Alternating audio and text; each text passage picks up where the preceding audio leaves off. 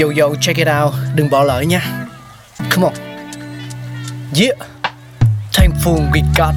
Con người sáng tạo. Mà sống dồi dào. Tình tuổi trời sao vương cao là tích tắp. Phát minh đầy ắp xây đắp tương lai.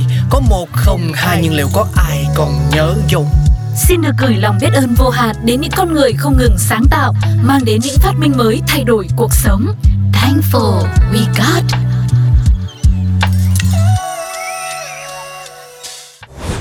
Một ngày đánh răng ít nhất hai lần để đảm bảo sức khỏe răng miệng thì ai cũng biết, nhưng ai là người đã tạo ra chiếc bàn chải? Vật dụng không thể thiếu khi đánh răng thì chắc hẳn không nhiều người biết đâu. Yeah yeah, và hôm nay thì Thankful We Got cùng với Sugar sẽ cùng với mọi người khám phá về chiếc bàn chải đánh răng nhé. Theo nhiều tài liệu lịch sử từ trước công nguyên, con người đã nhận thức được ảnh hưởng xấu của thực phẩm bị kẹt lại sau mỗi bữa ăn trong khoang miệng và tìm cách loại bỏ nó. Cụ thể, khoảng 5.000 năm trước công nguyên, người Ai Cập cổ đại đã vệ sinh răng của họ bằng một loại bột được làm từ móng bò và vỏ trứng.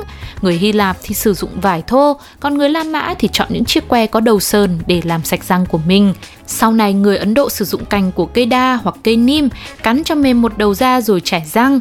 Người Hồi giáo thì chọn cách nhai cành hoặc rễ của cây arak, một loại cây có chứa chất sát trùng tự nhiên để làm sạch răng và khoang miệng. Khoảng những năm 1498, người Trung Quốc đã tạo ra những chiếc bàn chải đánh răng dạng sơ khai với lông bờm ngựa gắn trên cán tre hoặc xương thú vật. Đây có thể coi là một bước tiến hết sức trọng đại trong lịch sử hình thành bàn chải đánh răng của nhân loại. Đến khoảng đầu thế kỷ 18, bàn chải đánh răng chính thức ra đời dưới sự sáng tạo của William Addis. Vào những năm 1780 thì William Addis đã tạo ra bàn chải bằng cách du nhiều lỗ trên một miếng xương súc vật, luồn vào trong đó những sợi lông đuôi bò hoặc đuôi ngựa cứng rồi cắt bằng để đánh răng. Sau đó thì ông này đã phát triển một doanh nghiệp sản xuất bàn chải đánh răng và trở nên vô cùng giàu có. Tuy nhiên, bằng sáng chế bàn chải đầu tiên lại được cấp cho H.N. Wadsworth vào ngày 7 tháng 11 năm 1857. Ông này đã chứng minh rằng mình xứng đáng nhận được bằng sáng chế bởi cải tiến đáng kể là chiếc bàn chải có tay cầm làm bằng xương mảnh với những lỗ được khoan để gắn từng chùm lông lợn lòi Sibia.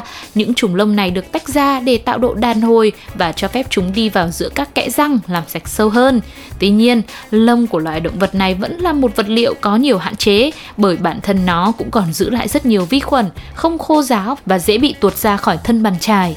Bàn chải ngày càng được sản xuất nhiều hơn, lông thú vật thì lại càng khan hiếm. Đồng thời bản thân à, những chiếc bàn chải với lông thú vật thì cũng ẩn chứa nguy cơ nhiễm trùng do không được xử lý thỏa đáng. Nhận thấy vấn đề ấy, nhà khoa học Wallace Carothers đã dẫn đầu một nhóm nghiên cứu và tìm ra siêu polymer hay là sợi ni lông vào năm 1935. Sau đó năm 1938 thì công ty DuPont đã sử dụng sợi ni lông này để làm bàn trải thay cho lông thú vật.